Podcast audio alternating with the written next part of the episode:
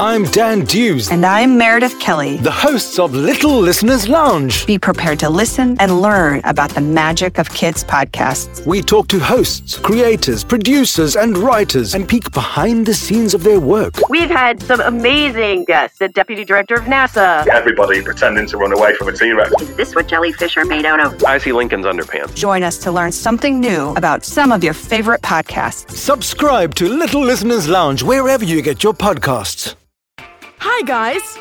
We'd like to give a huge shout out to all of our Patreon supporters. You guys are the wind beneath our wings. You lift us up and help us bring you all the best stories we can. Thank you! Remember, guys, we have great Patreon rewards like 55 special and archived episodes, read alongs, and coloring in pages and even a year's subscription to the amazing Storytime magazine. Just go to patreon.com and search for By Kids for Kids Storytime. Today's episode is one of our Patreon special stories called The Goat's Ears of the Emperor Trojan. Once upon a time, there lived an emperor whose name was Trojan, and he had ears like a goat. Every morning, when he was shaved, he asked the barber, Do you see anything strange about me? Anything unusual? and each barber always replied, Um, uh, you mean your goat's ears? Which sent the emperor into a fit of rage, and he would have them put to death. Now, after this grisly state of affairs had lasted a good while, there was hardly a barber left in town that could shave the emperor. They'd all been put to death. It came to be the turn of the master of the company of barbers to go up to the palace. But unluckily, at the very moment that he should have set out, the master fell suddenly ill and told one of his apprentices. Young man, you must go in my place. The youth was terrified, but did as he was told. When the youth was taken to the emperor's bedroom, the emperor asked. Why have you come and not your master? The young man replied, My master is ill, and there is no one but me who can be trusted with the honor of cutting your fine head of majestic hair. The emperor gave a satisfied grunt hmm. and sat down in his chair and raised his head expectantly. The young barber began his work, and he, like the rest of the barbers, was rather perplexed by the goat's ears of the emperor. But he wisely made no comment. When he had finished, the emperor asked his usual question. Do you see anything strange about me, young man? Anything unusual or out of the ordinary? The young man replied calmly, No, nothing at all. This pleased the emperor so much that he clapped his hands excitedly and gave the barber twelve silver pieces and said, From now on, you shall come every day to shave me. When the apprentice returned home, the master was rather surprised to see him still alive and asked, So, how did it go with the Emperor? The young man answered, Oh, very well. And he says I am to shave him every day. And he's given me these 12 silver pieces. but he said nothing about the goat's ears of the emperor. From this time, the apprentice went regularly up to the palace, receiving each morning 12 silver coins in payment.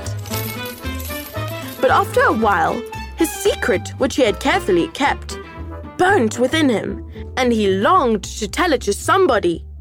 His master sensed this and asked him, Is there something on your mind, young man?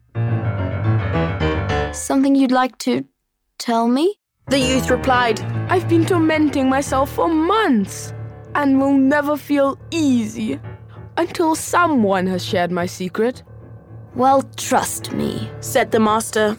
I'll keep it to myself. Or, if you do not like to do that, go into some field outside the town and dig a hole.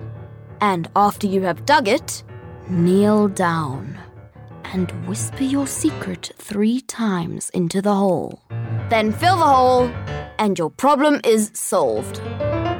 The apprentice thought that this seemed like the best plan, and that very afternoon went to a meadow outside the town, dug a deep hole, then knelt down and whispered to it three times over. The Emperor Trojan has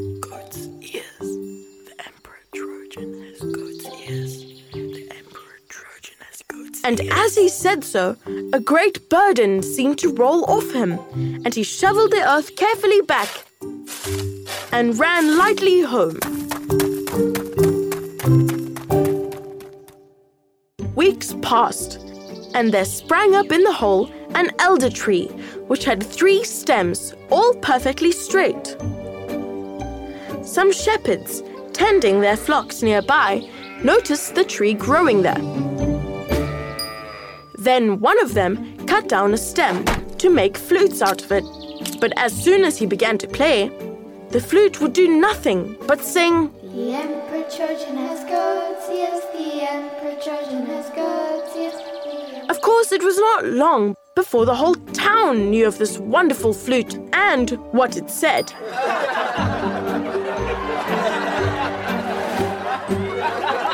and at last, the news reached the emperor in his palace. He instantly sent for the apprentice and said to him, What have you been saying about me to all my people? The culprit tried to defend himself by saying, I never told anybody that I noticed, I swear. But the emperor, instead of listening, only drew his sword menacingly from its sheath, which so frightened the poor fellow that he confessed exactly what he had done. I dug a hole and whispered the truth three times. And then, in that very place, a tree sprung up, and some shepherds made flutes from the tree, which would only repeat the words, The Emperor Trojan has goat's ears. Then the emperor commanded, I must see this for myself. Prepare the coach. and he took the youth with him, and they drove to the spot where the tree grew. But when they reached the place, only one stem was left. So the emperor ordered his attendants. Cut me a flute from the remaining stem. When it was ready, he presented it to the trembling minister. Play it. He ordered, Play it. but the minister could play no tune, though he was the best flute player in the palace. Nothing came but the words, The Emperor Trojan has goats, yes, the Emperor Trojan has goats, yes, the Then the emperor knew that even the earth gave up its secrets, and he granted the young man his life. But he never allowed him to be his barber anymore.